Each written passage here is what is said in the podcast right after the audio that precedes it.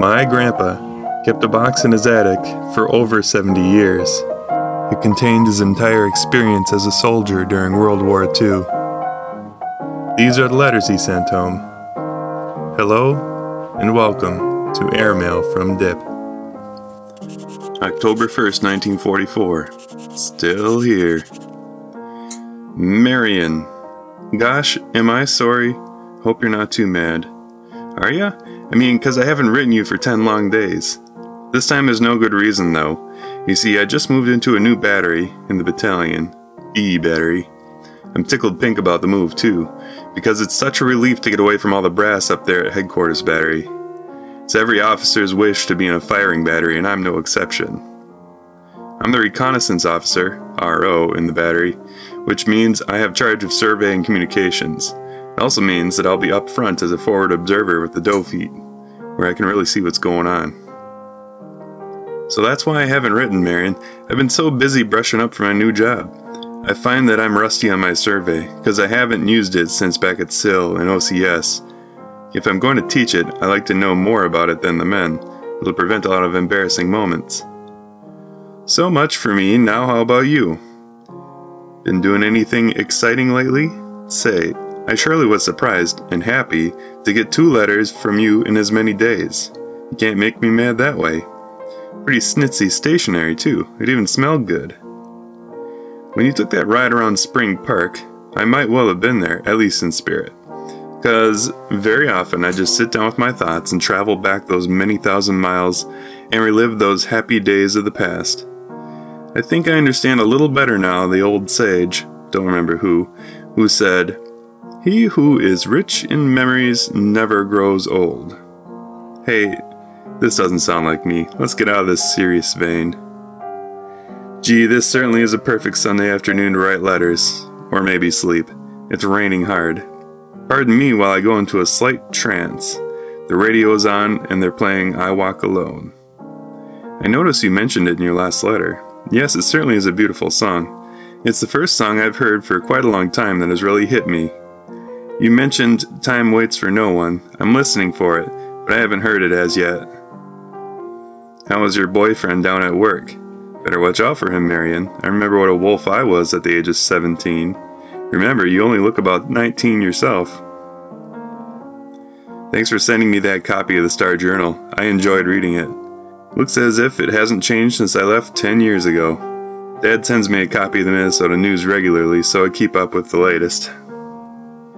Gee, this rain sure makes me sleepy, or mellow, or something.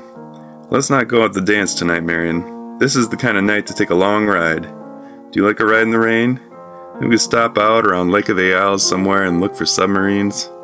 Or if you'd like, we'd just stay at your house and get interested in a good book. You can read it to me.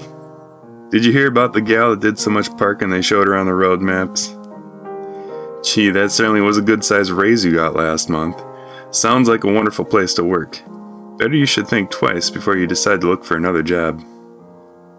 I'm glad to hear that chances are Lloyd is a prisoner and not a casualty. I understand being a prisoner of the Germans is not so bad. He's an officer too, so international law, if that means anything to them, forbids them to make him do hard labor. If they treat him decently, I doubt if Lloyd would attempt an escape. Oh, me. I've sat here now for five minutes trying to gather my thoughts. The rain is certainly conducive to wool gathering. I guess bed is the place for me. So I'd better say goodbye for now, Marion. Loved, Dip. October 1st, 1944. Dear Mom and Dad, Well, it's Sunday night, and a wet one. Been raining all day. Haven't done anything constructive all day except went to church. Oh, yeah, I got about three hours of sleep this afternoon, too. I was going to write a slew of letters today, too, but here it is bedtime practically, and I'm writing my first.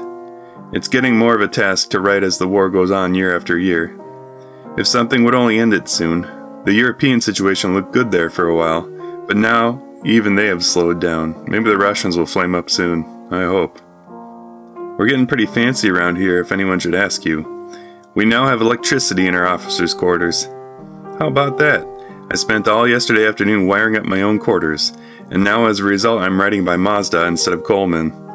Taps just blew and they turned off the generator, but did I fool them?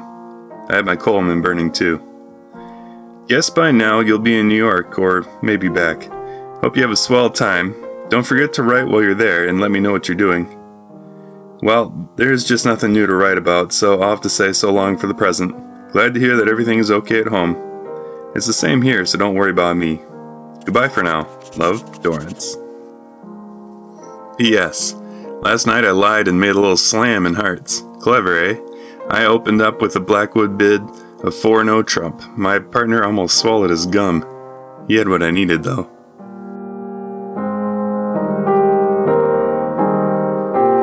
This project is created by me, Christian Olson, with audio production by my brother Eric at Olson Media.